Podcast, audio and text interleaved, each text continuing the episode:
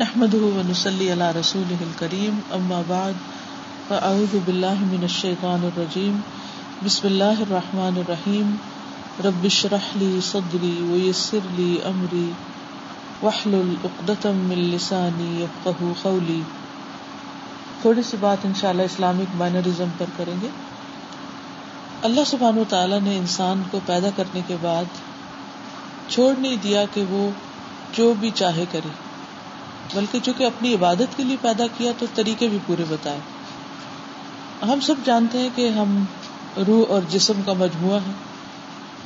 اور جب جسم سے روح نکل جاتی ہے تو جسم کیا رہ جاتا ہے گوشت کا لوترا جو جلدی خراب ہو جاتا ہے اسی طرح اگر ہمارے اندر ایمان نہ ہو تو ہماری جو انسانیت ہے وہ بھی اسی طرح روٹن ہو جاتی ہے اب ایمان جو ہے وہ تو اندر ہوتا ہے مگر اس کا جو اثرات ہوتے ہیں وہ ہماری لائف اسٹائل میں آتے ہیں تو ہر کلچر جو ہے اس کا ایک روٹ ہوتا ہے کہ جو بھی اوپر جیسے ٹری نظر آ رہا ہے تو باہر سے ہر ٹری فرق ہے کیونکہ ہر ایک کا بیج فرق ہے تو اسلام کا بیج فرق ہے دوسرے تمام ریلیجن سے تمام کلچر سے ہر ایک چیز سے مینر صرف اسلام میں نہیں ہے مینر ہر جگہ پر ہے کسی بھی ریلیجن میں آپ دیکھیں کسی بھی کلچر میں دیکھیں تو ہر ایک نے کچھ نہ کچھ اپنے لیے طریقے بتائے لیکن فرق کیا ایک وہ مینرز ہیں جو اللہ سبحان و تعالیٰ کے اپرووڈ ہیں اور ایک وہ ہیں جن کو لوگوں نے پسند ناپسند کے مطابق بنا رکھا ہے اب یہ ہے کہ ہمیں یہ دیکھنا چاہیے کہ ہم جس چیز کو مینر کہتے ہیں یا جس چیز کو اخلاق کہتے ہیں یا جس چیز کو ہم اچھا سمجھتے ہیں اس کی روٹ اور بنیاد کیا ہے اس کی بیسس کیا ہے کس وجہ سے ہم اس کو اچھا بولتے ہیں یا کس لیے ہم اس کی طرف اٹریکٹ ہوتے ہیں صرف اس لیے کہ ہمارے دل کو اچھا لگتا ہے یا اس لیے کہ سب لوگ اس کو اچھا سمجھتے ہیں یا اس لیے کہ اس میں کچھ دنیا کے بینیفٹس ہیں اخلاق تو ایک بزنس مین کے پاس بھی ہوتا ہے اخلاق تو ایک کسی ورکر کے پاس بھی ہو سکتا ہے لیکن وہ اخلاق اس کی مجبوری ہو سکتا ہے اس کے اندر سے اس کے دل سے اٹھا ہوا نہیں ہو سکتا اور ایک اخلاق وہ ہے جو ہمیں ہمارے دین نے دیا ہے تو ان میں بہت بڑا فرق ہے تو سب سے پہلی بات تو یہ کہ اللہ سبحانہ تعالیٰ نے ہمارے لیے رسول اللہ صلی اللہ علیہ وسلم کی شکل میں ایک نمونہ بنا کر بھیجا لقت کان لکم فی رسول اللہ عُسرت الحسن کہ اللہ کے رسول صلی اللہ علیہ وسلم کی ذات میں تمہارے لیے ایک بہترین نمونہ ہے بہترین لائف سٹائل ہے اور انہوں نے زندگی کے ہر ہر معاملے میں صرف ظاہر میں نہیں صرف دکھاوے کا نہیں بلکہ جب بالکل انسان اکیلا ہو اس وقت بھی اس کو کس طرح کیا کام کرنا ہے اس کے بارے میں بھی سب کچھ ہمیں بتایا اور سکھایا اور اس میں ہم دیکھتے ہیں کہ جیسے حضرت سلمان فارسی کہتے ہیں کہ ان سے جب یہود نے کہا کہ تمہارے نبی تم کو ہر بات کی تعلیم دیتے ہر کام کرنا سکھاتے ہیں تو انہوں نے کہا کہ ہاں ہمیں تو وہ یہ بھی سکھاتے ہیں کہ رفع حاجت کیسے کرنی ہے ٹوائلٹ میں کیسے بیٹھنا اب ٹوائلٹ ایسی جگہ ہے کہ جہاں کوئی اور نہیں ہمیں دیکھتا کوئی بھی نہیں ہوتا ہم بالکل اکیلے ہوتے ہیں لیکن وہاں بھی ہمیں پورے مینر سکھائے گئے ہیں کہ کس طرح بیٹھنا ہے اپنے آپ کو واش کس طرح کرنا ہے کون سا ہینڈ یوز کرنا ہے اور پھر کس طرح اس کے بعد اپنے ہاتھوں کو کیسے صاف کرنا ہے اگر کوئی نہ ہمیں دیکھے اور اگر ہم اپنے دین کا حصہ سمجھ کے نہ کریں تو ہو سکتا ہے ہم گندے ہاتھ لیے پھریں اور کئی لوگ ایسے ہو سکتے ہیں اس لیے بہت ضروری ہے کہ جو طریقہ ہمیں نبی صلی اللہ علیہ وسلم نے سکھایا ہے اس کو ہم اپنے سامنے رکھیں لیکن افسوس یہ کہ ہم مسلمانوں کے اندر اس وقت وہ سب کچھ نظر نہیں آتا جو آنا چاہیے اور اس کی بنیادی وجہ کیا ہے کہ ہمارے سامنے نبی صلی اللہ علیہ وسلم کی سیرت کم ہے اور باقی چیزیں زیادہ ہیں اب مثلاً آپ دیکھیے کہ ہمارے گھرانوں میں ہمارے ینگ بچے کیا دیکھتے ہیں زیادہ اور بڑے لوگ کیا دیکھتے ہیں ایک ایوریج مسلم فیملی یا ایک ایوریج مسلم کمیونٹی جو ہے اس کے اوپر کس چیز کی چھاپ لگتی چلی جا رہی اس میں ہم اپنے یگ بچوں کو دیکھتے ہیں تو انگلش موویز دیکھتے ہیں بڑوں کو دیکھتے تو بالی ووڈ کا سارا اثر ہے اب ان کے مینرز بات کرنے کا اسٹائل کھڑے ہونے کا معاملہ کرنے کا وہ سارا اسی سے ہی انکانشیسلی لیتے چلے جا رہے ہیں ان کے ایکشن اور باقی سب چیزیں اسی طرح جو یگ بچے ہیں جو کچھ وہ دیکھتے ہیں اس کے مطابق ان کے سارے ایکشن بنتے چلے جا رہے تو بیچ میں جو اصل راہ تھی اسلام کی راہ وہ چھوٹتی جا رہی ہے تو اس کو ریوائو کرنا بہت ضروری ہے اور اس کے لیے چھوٹی چھوٹی چیزیں سامنے لانا ضروری ہے مثلاً ابھی ہم نے ایک سیریز شروع کی ہے کہ ہر طرح کے جو آداب ہیں مینیجر اس میں چھوٹی چھوٹی ایک بک بنا دی جائے تو ریسنٹلی ہم نے ابھی ایک بک چھاپی ہے سونے اور جاگنے کے آداب لٹرلی جب ریسرچ کرنی شروع کی تو مجھے خود زندگی میں پہلی دفعہ بہت سی باتوں کا پتہ چلا کہ جو بچپن سے آج تک پتہ نہیں چلا تھا تو اس میں میں سوچنے لگی کہ کتنا ضروری ہے کہ انسان ان ساری چیزوں کو ایکسپلور بھی کرے اور پھر ان کو پریکٹس کرنے کی کوشش کرے اب وہ ہر روز رات وہ کتاب میرے سراہنے ہوتی ہے اور میں ڈیلی اس کو پڑھتی ہوں ڈیلی اپنے آپ کو چیک کرتی ہوں کہ یہ دعا پڑھ لی یہ کر لیا یہ کر لیا تو یہ میں سوچتی ہوں کہ اگر بچپن سے یہ ساری چیزیں سامنے ہوتی اور سیکھ سکھا دی جاتی تو وہ لائف کا ایک حصہ بن جاتا اسی طرح سفر کے آداب ہیں تو اس پر بھی پوری بکلیٹ چھاپی اور کنوینئنس کے لیے چھوٹے کارڈ بھی اس طرح کے سفر کی دعاؤں کی چھاپ دی تو جب میں جہاز میں بیٹھی میں ایک ایک چیز کو چیک کر رہی تھی کہ اچھا سب کچھ ہو گیا کچھ رہ تو نہیں گیا لیکن یہ تو بچپن میں اگر سیکھ کر زبانی یاد کر لیتے تو پھر تو عادت ہی ہوتی کرنا نہیں پڑتا لیکن اب ہر چیز کے اوپر ڈپینڈنٹ ہو گئے کتابوں کے کارڈز کے اور ان چیزوں کے یہ سب چیزیں جب ملتی ہیں تو ہماری زندگی ایک عبادت بن جاتی عبادت صرف نماز روزے کا نام نہیں عبادت ہر چیز میں نبی صلی اللہ علیہ وسلم کے طریقے کو فالو کرنے کا نام ہے عبداللہ بن مسعود کہتے ہیں کہ رسول اللہ صلی اللہ علیہ وسلم نے فرمایا کہ جو چیز تمہیں جنت کے قریب کرتی ہے نبی صلی اللہ علیہ وسلم نے ان سب چیزوں کو تم کو بتا دیا اور جو چیزیں تمہیں جہنم سے قریب کرتے ہیں ان کے بارے میں بھی سب کچھ تمہیں بتا دیا گیا ہے تو اس لیے اگر ہم واقعی جنت سے قریب ہونا چاہتے ہیں اور جہنم سے دور ہونا چاہتے ہیں تو جو کچھ رسول اللہ صلی اللہ علیہ وسلم نے ہمیں بتایا ہے اس کا ایٹ لیسٹ ہمیں پتہ ضرور ہونا چاہیے اور اس کے مطابق ہماری زندگی کی مسلسل ایک گروتھ ہونی چاہیے کیونکہ کبھی بھی علم ایک دفعہ سن لینے سے ایک دفعہ پڑھ لینے سے ایک دفعہ جان لینے سے لائف کا حصہ نہیں بنتا اس کو اندر آنے میں بہت ٹائم لگتا ہے اور اگر زمین سخت ہو تو وہ اوپر سے ہی بہ جاتا ہے وہ پڑتا ہے اور پھر صاف ہو جاتا ہے اندر جانے کے لیے اس کو فرٹائل لینڈ چاہیے ہوتی ہے اور وہ آتی ہے اللہ کے ڈر سے اللہ کا ڈر ہمیں نرم کرتا ہے اندر سے جس کے ساتھ کوئی چیزیں اندر اترنا شروع ہو جاتی ہیں پھر اسی طرح یہ ہے کہ ہمیں جب ایسی چیزیں پتہ چل جائیں تو اس کے بعد ہمیں اللہ اور اس کے رسول صلی اللہ علیہ وسلم کی پکار پہ لبیک کہہ دینا چاہیے یعنی اس کے مقابلے میں یہ نہیں کہنا چاہیے مگر ہم تو ایسا کرتے ہیں ہمارے خاندانوں میں تو ایسا ہوتا ہے یا ہمارے گھرانوں میں ایسا ہوتا ہے نہیں مومن تو وہ ہوتا ہے کہ جو سنتا تو کالو سمے نہ ہوا نا کہتے ہم نے سنا ہم نے مان لیا ہمارے گھروں میں جو بھی ہوتا ہے یا ہمارے خاندانوں میں یا ملک میں کہیں پر بھی وہ اپنی جگہ مگر اللہ کے رسول صلی اللہ علیہ وسلم کی بات اپنی جگہ پھر اسی طرح یہ ہے کہ بعض اوقات ہم اپنے کلچر کو پریفر کرتے ہیں بعض اوقات ہمارے اندر ایک تکبر ہوتا ہے اس وجہ سے ہم ان چیزوں کو نہیں لے سکتے یعنی ہمیں بہت سی باتیں پتا ہوتی ہیں لیکن لے نہیں پاتے کیونکہ ایروگنس ہوتی ہے اندر ایک آدمی حضور صلی اللہ علیہ وسلم کے پاس بیٹھا کھانا کھا رہا تھا تو لیفٹ ہینڈ سے کھا رہا تھا تو جب آپ نے اسے بتایا کہ رائٹ ہینڈ سے کھاؤ جس طرح میں نہیں کھا سکتا ہم میں سے اکثر جن لوگوں کے لیفٹ ہینڈ کی عادت ہوتی ہے اگر آپ ان سے بولیں کہ رائٹ ہینڈ لے لو تو کیا جواب ہوتا ہے آئی کانٹ ڈو اٹ تو اس پر آپ صلی اللہ علیہ وسلم نے فرمایا کہ اچھا پھر تم ایسا کبھی نہ کر سکو تو آپ نے فرمایا کہ اس آدمی کو تکبر کے سوا کسی چیز نے نہیں روکا اور تکبر ہی انسان کو حق سے روکتا ہے اور تکبر اور ایروگینس ایسی چیز ہے کہ اگر رائی کے دانا مسٹرڈ سیڈ کے برابر بھی اگر ایروگنس انسان کے اندر ہو تو انسان جنت میں نہیں جا سکتا اتنی بڑی چیز ہو جاتی اور پھر اسی طرح جیسے نبی صلی اللہ علیہ وسلم نے مشکیزے سے جو واٹر بیگ ہوتا ہے اس سے منہ لگا کے پانی پینے سے منع کیا کہ اس سے نہ پانی پیا جائے تو اس میں یہ ہے کہ ایک آدمی نے جب پینا شروع کیا تو اس میں سانپ آ گئے یہ نبی صلی اللہ علیہ وسلم کے زمانے کی بات ہے تو اب بعض چیزیں ہم کہتے ہیں کہ کیوں روکا گیا ہے کیوں منع کیا گیا ہے اسی میں وہ بھی آ جاتے ہیں جیسے آج کل ہماری کین ڈرنک ہوتے ہیں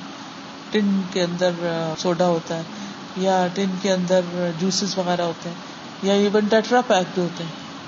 نہیں چلتا کہ اس کے اندر کیا کیا ہے بغیر دیکھے ہم اس کو اسٹرا لگا کر پی جاتے ہیں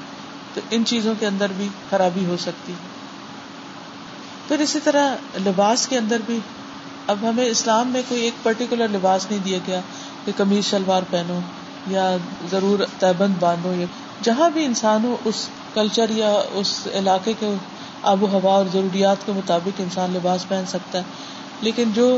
بیسک کانسیپٹ ہے وہ حیا کا ہے یعنی حیا نہ چھوڑے انسان پھر اسی طرح یہ کہ حیا کے علاوہ کوئی ایسا ڈریس نہ ہو کہ جس سے پھر ایروگینس کا پکتی بیسیکلی جتنے بھی سارے آداب ہیں ان میں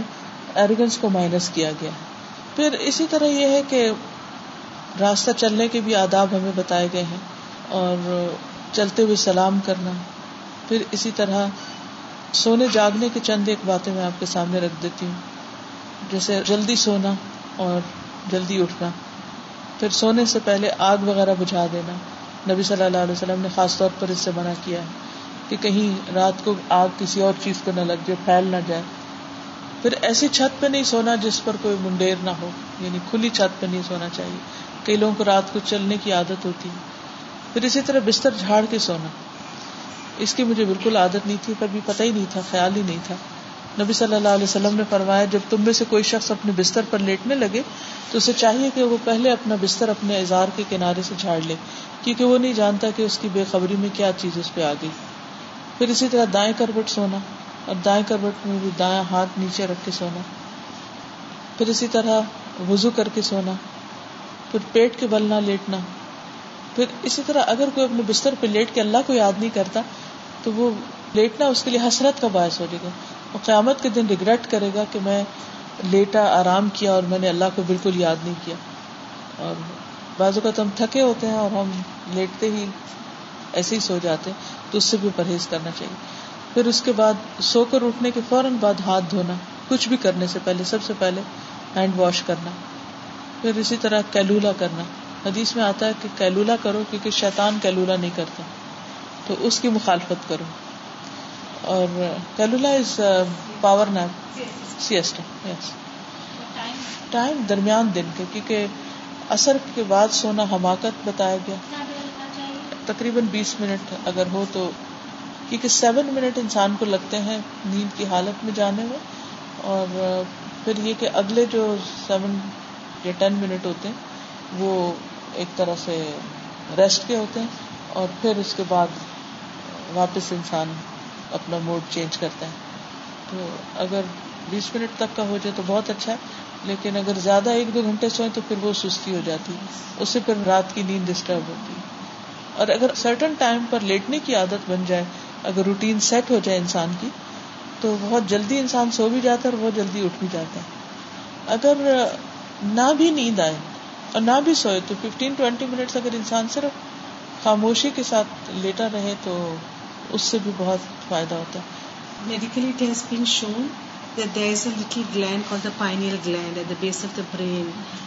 role of the فورتھلڈ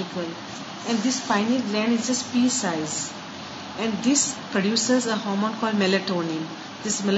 hormone this makes you happy and alertness when there is darkness Isha so اٹسلی the secretion of the melatonin to light so when we sleep early then that is the time rising the time around goes up then it reaches a peak around medical Islamic cycle of سلاح so see the the رسول and you get the peak when you sleep eight time so nowadays the youth so late secrete lot of melatonin and نا you can see گریٹنٹ ڈپریشنجکل ایٹری یگ easily Sri Lanka for just exam results love affair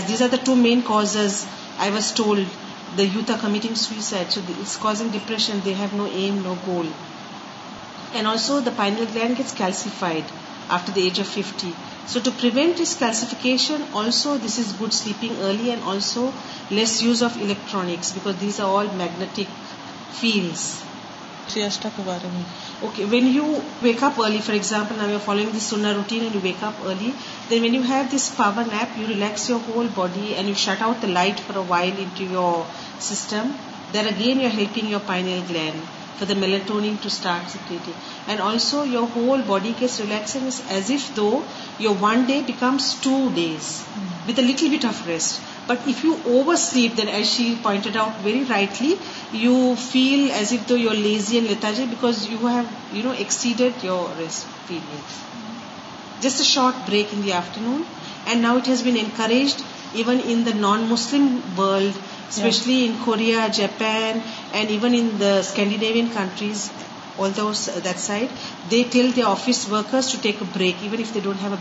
just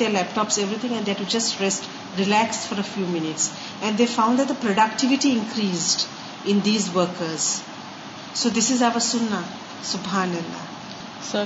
سمجھ کے کریں گے تو اور اجر ہے پھر اسی طرح بسم اللہ پڑھ کر کھانا بیٹھ کر کھانا ٹیک لگا کے نہیں کھانا پیٹ کے بل لیٹ کے نہیں کھانا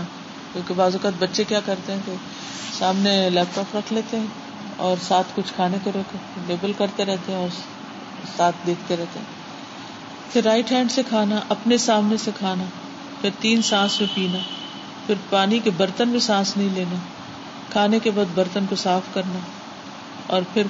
کھا کر الحمد للہ کہنا یہ حدیث مجھے بہت ہی اچھی لگتی بے شک اللہ تعالیٰ اس بندے سے راضی ہوتا ہے جو ایک لکما کھائے اور اس پر شکر ادا کرے یا ایک گھوٹ پیے اور اس پر شکر ادا کرے بعض ہم سارا کھانا کھا کے پھر اینڈ میں الحمد للہ کہتے تو اگر بیچ بیچ میں بھی الحمد للہ کہہ دیں زیادہ اچھا پھر اسی طرح بات کرنے میں ٹھہر کے بات کرنا تاکہ دوسرا سمجھ جائے اور آسان بات کرنا دوسرے کو کنفیوژن میں نہیں ڈالنا پھر اسی طرح لایانی باتیں نہیں کرنا پھر بہت تیز گفتگو نہیں کرنا پھر بحث سے اجتناب کرنا پھر مذاق میں بھی حق بات کہنا پھر چلنے میں چال درمیانہ ہو زمین پر پاؤں گاڑ کے چلے جائیں نہ کہ کھسیٹ کر پھر اسی طرح لیزی چال سے نہیں چلنا اور چلتے ہوئے ادھر ادھر نہیں دیکھنا کیونکہ ٹکر لگنے کا اندیشہ آتا پھر جب کسی سے ملے تو پہلے سلام کرے بات کرنے سے پہلے السلام علیکم پھر سلام میں پہل کی کوشش کرنا سلام میں بخل نہیں کرنا پھر اسی طرح سفر کے بعد آئے تو مسافہ کرنے کے علاوہ معانقہ بھی کرنا پھر جس کو نہیں جانتے اس کو بھی سلام کرنا اور آتے ہوئے بھی سلام کرنا اور جاتے ہوئے بھی سلام کرنا پھر کسی کے گھر اندر جانے سے پہلے اجازت لینا اور پھر کسی کے گھر میں جھانکنا بھی نہیں یعنی یہ بہت بڑے مینرز میں سے ہے کہ اگر کسی کے گھر گئے تو تجسس نہیں کرنا چاہیے اچھا یہاں کیا رکھا ہے اس میں کیا ہے الماری کھول کے کسی کی دیکھنا یا کسی کے بیڈ روم میں بلا وجہ گھس جانا فریج کھول کے دیکھنا ہے کچھ تو بعض اوقات ہم سوچتے ہیں کہ ہم بے تکلف ہیں کوئی بات نہیں تو ان چیزوں سے پرہیز کرنا چاہیے کہ اس سے بھی تعلقات خراب ہوتے پھر اسی طرح یہ ہے کہ ٹوائلٹ جانے کے آداب ہیں اس میں قبلے کی طرف رخ نہیں کر کے بیٹھنا پھر قضاء حاجت کے بعد پانی کا استعمال کرنا اور پھر جسمانی صفائی کا خیال رکھنا پھر اسی طرح غسل کے آداب ہیں اور اس میں آپ صلی اللہ علیہ وسلم نے دیکھا کہ ایک آدمی کھلی جگہ پر بغیر کپڑے کے نہا رہا ہے تو آپ صلی اللہ علیہ وسلم ممبر پر چڑھے اور اللہ کی حمد و ثنا بیان کی اور پھر فرمایا کہ اللہ تعالیٰ بہت حیا والا اور پردہ پوش ہے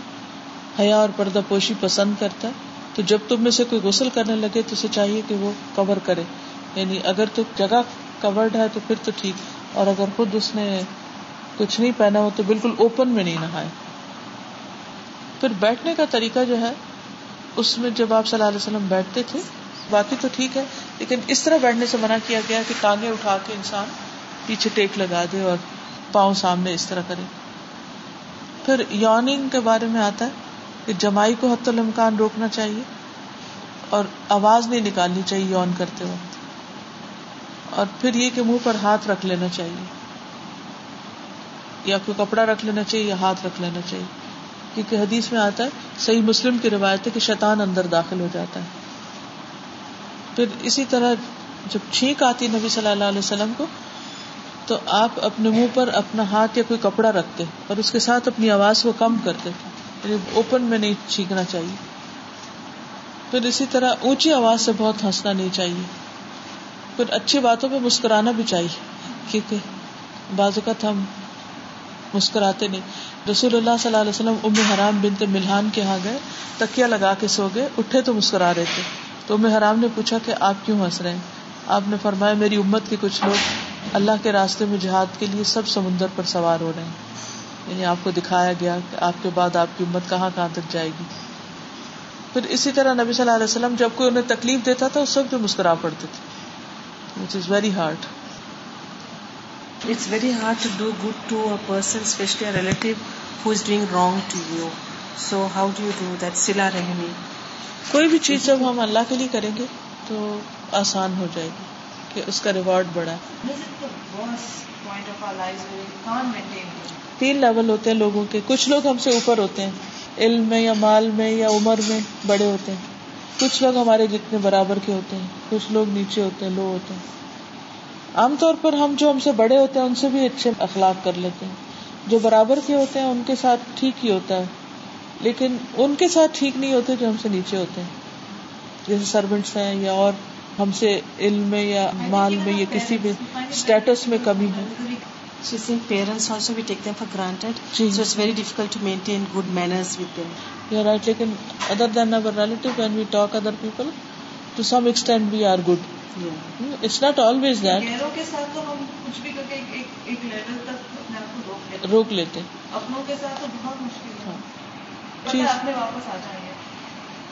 جی اس میں آپ دیکھیے کہ جو چیز انسان کو اپنوں کے ساتھ اچھا کرنے میں فائدہ دیتی ہے اس میں نمبر ون یہ ہے کہ نبی صلی اللہ علیہ وسلم فرمایا کہ جو شخص یہ چاہتا ہو کہ اس کی عمر میں اضافہ ہو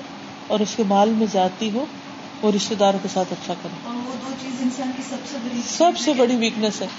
ہر کوئی جینا چاہتا ہے اور ہر کسی کو مال چاہیے تو اگر کسی کو یہ ہوگا تو کچھ تو کرے گا اگر اس کو یہ ہو کہ میری زندگی جا رہی ہے یا مجھے نقصان ہو سکتا ہے بازو کے تو آپ جی رہے ہوتے ہیں مگر جینے والوں میں سے نہیں ہوتے آپ کو ایسی ایسی تکلیفیں آ جاتی ہیں بازو کا مال ہوتا ہے لیکن آپ استعمال نہیں کر سکتے وہ آپ کے ہاتھ میں نہیں ہوتا آپ پر نہیں لگتا یا آپ لگا نہیں سکتے تو اس سے فائدہ نہیں اٹھاتے آپ سب کچھ ہوتے ہوئے بھی کچھ نہیں ہوتا مزلوم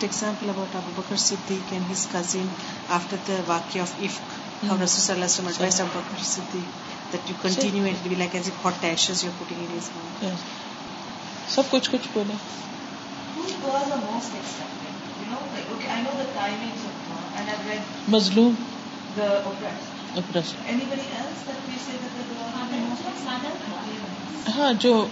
صلا رحمی کرتا ہے مدر کے ساتھ اچھا ہوتا ہے پیرنٹس کے ساتھ اچھا ہے نیکی کرنا یا those who good to parents جیسے وہ حضرت اویس کے بارے میں آتا ہے حضرت عمر کو حضور صلی اللہ علیہ وسلم نے کہا تھا کہ جب وہ آئے تو ان سے اپنے لیے دعا کروانا اویس کرنی جو تھے اویس کرنی وہ تھے جو حضور صلی اللہ علیہ وسلم سے ملنے کو نہیں آ پائے تھے کیونکہ ان کی والدہ بوڑھی تھی اور ان کی خدمت کرنے والا کوئی اور نہیں تھا تو آپ سوچیے کہ اگر ہمیں پتہ چلے کہ کہیں حضور صلی اللہ علیہ وسلم ہیں تو ہماری کتنی بڑی بش ہوگی کہ ہم جا کے دیکھیں اور اور کوئی رکاوٹ نہیں ہو سوائے اس کے کہ ماں بوڑھی ہے تو انہوں نے ایک اتنا بڑا سیکریفائس کیا کہ اپنی امی کو دیکھنے کی وجہ سے وہاں نہیں گئے تو وہ صحابی نہیں بن سکے نا پھر یہ ہوتا تھا کہ جب حضرت عمر کے زمانے میں مختلف لوگ جہاد پہ جاتے تھے تو مدینہ پہلے فوجیں آتی تھی تو حضرت عمر ان کو رخصت کرتے تھے تو یمن سے جب لوگ جہاد کرنے کے لیے آئے تو ان میں اوبیس کرنے تھے تو وہ جب وہاں پر پہنچے تو آپ صلی اللہ علیہ وسلم نے جو کہ حضرت عمر کو پہلے سے بتایا تھا کہ تمہارے پاس ایسے لوگ آئیں گے جن میں یہ بھی ہوں گے تو اس پر پھر انہوں نے پوچھا تھا کہ کون ہے وہ تو ڈھونڈ لیا تھا وہ بتانا نہیں چاہتے تھے اپنا کسی کو بالکل ہاں۔ کوئی جانتا ہی نہیں تھا